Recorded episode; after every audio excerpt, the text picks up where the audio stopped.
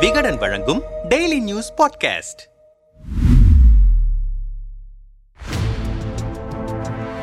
booth committee விவகாரத்தை நானே நேரடியாக கவனிப்பேன். கரார் காட்டும் எடப்பாடி பின்னணி என்ன?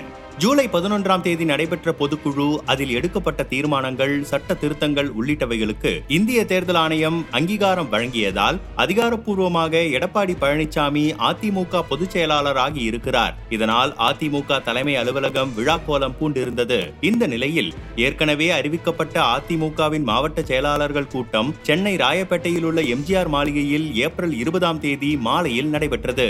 இந்த கூட்டத்தில் நாடாளுமன்ற தேர்தலுக்கு கட்சியை பலப்படுத்துவதற்கான தொடர்பான பல முக்கிய ஆலோசனைகள் வழங்கப்பட்டிருப்பதாக தகவல்கள் வெளியாகி இருக்கிறது. இது தொடர்பாக மாவட்ட செயலாளர்கள் சிலரிடம் பேசினோம். அதிமுகவின் பொதுச் செயலாளராக எடப்பாடியை தேர்தல் ஆணையம் அங்கீகரித்திருப்பதால் எப்போதும் இல்லாத அளவிற்கு கூட்டத்தில் சிரித்த முகமாகவே இருந்தார். கூட்டம் தொடங்கியதும் துணை பொதுச் செயலாளர்களான கே பி முனுசாமி நத்தம் விசுவநாதன் உள்ளிட்டோர் உறுப்பினர்கள் சேர்க்கை தொடர்பாக ஆலோசனை வழங்கினார்கள். இதையடுத்து இறுதியாக பேசிய எடப்பாடியார் முழுக்க முழுக்க கட்சியின் வளர்ச்சி குறித்தே பேசினார்.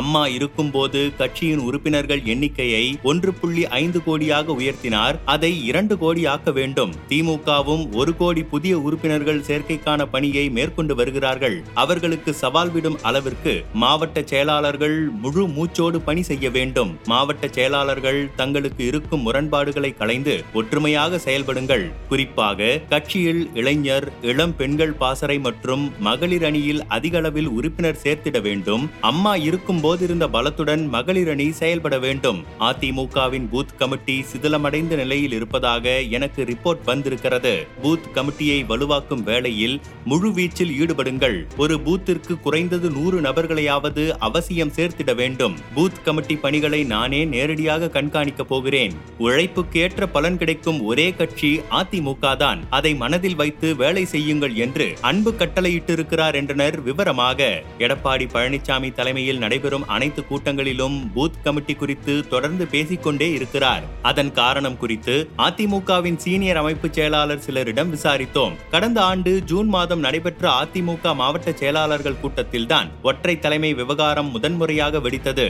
அதன் பின்னர் பல சட்ட போராட்டங்களில் வெற்றி பெற்று பொதுச் செயலாளர் ஆகியிருக்கிறார் எடப்பாடி. அதை தற்போது தேர்தல் ஆணையமும் அங்கீகரித்திருக்கிறது. அதன் பிறகு நடைபெற்ற முதல் மாவட்ட செயலாளர்கள் கூட்டத்தில் கட்சியின் வளர்ச்சி குறித்து முழுக்க முழுக்க எடப்பாடி பேசியிருக்கிறார். ஒரு தொகுதிக்குள் சுமார் பதினைந்து முதல் இருபது பூத் வரை இருக்கும். பிற கட்சிகள் பதினைந்து முதல் இருபது பூத் ஏஜென்ட்டுகள் வைத்திருந்தால் அதிமுக தான் நாற்பது வரையிலான எண்ணிக்கையில் ஏஜென்ட்டுகள் வைத்திருக்கும். இந்தியாவில் எந்த மாநில கட்சிக்கும் இல்லாத அளவிற்கு பூத் கமிட்டி அதிமுகவில் மிக பலமாக இருந்தது. ஆனால் தற்போது அதிமுகவின் பூத் கமிட்டி மிகவும் வீக்காக இருக்கிறது. இதனால்தான் அதிமுகவுக்கு கிடைக்க வேண்டிய ஓட்டும் தவறிக்கொண்டே இருக்கிறது. குறிப்பாக அதிமுகவின் பூத் கமிட்டி நபர்களை பாஜக திமுகவினர் தங்கள் பக்கம் இழுத்து கொண்டதே இதற்கு முக்கிய காரணமாகும். ஆகவேதான் பூத் கமிட்டி விவகாரத்தை மாவட்ட செயலாளர்கள் மத்தியில் அழுத்தமாக பேசி வருகிறார் எடப்பாடி. பூத் கமிட்டி அமைப்பை நூறு பேராக உயர்த்தவும் சொல்லியிருக்கிறார். முப்பது நாற்பதெல்லாம் பழைய பார்முலா நூறு பேரை நியமித்தால் நிச்சயம் பூத் ஒன்றிற்கு ஐநூறு வாக்குகளை உறுதி செய்து விடலாம் என கணக்கோடுதான் இந்த டார்கெட் கொடுக்கப்பட்டிருக்கிறது. இது தேர்தல் நேரத்தில் அதிக வாக்கு வங்கிக்கு மிகப்பெரிய அரணாக இருக்கும் என்றனர் விரிவாக.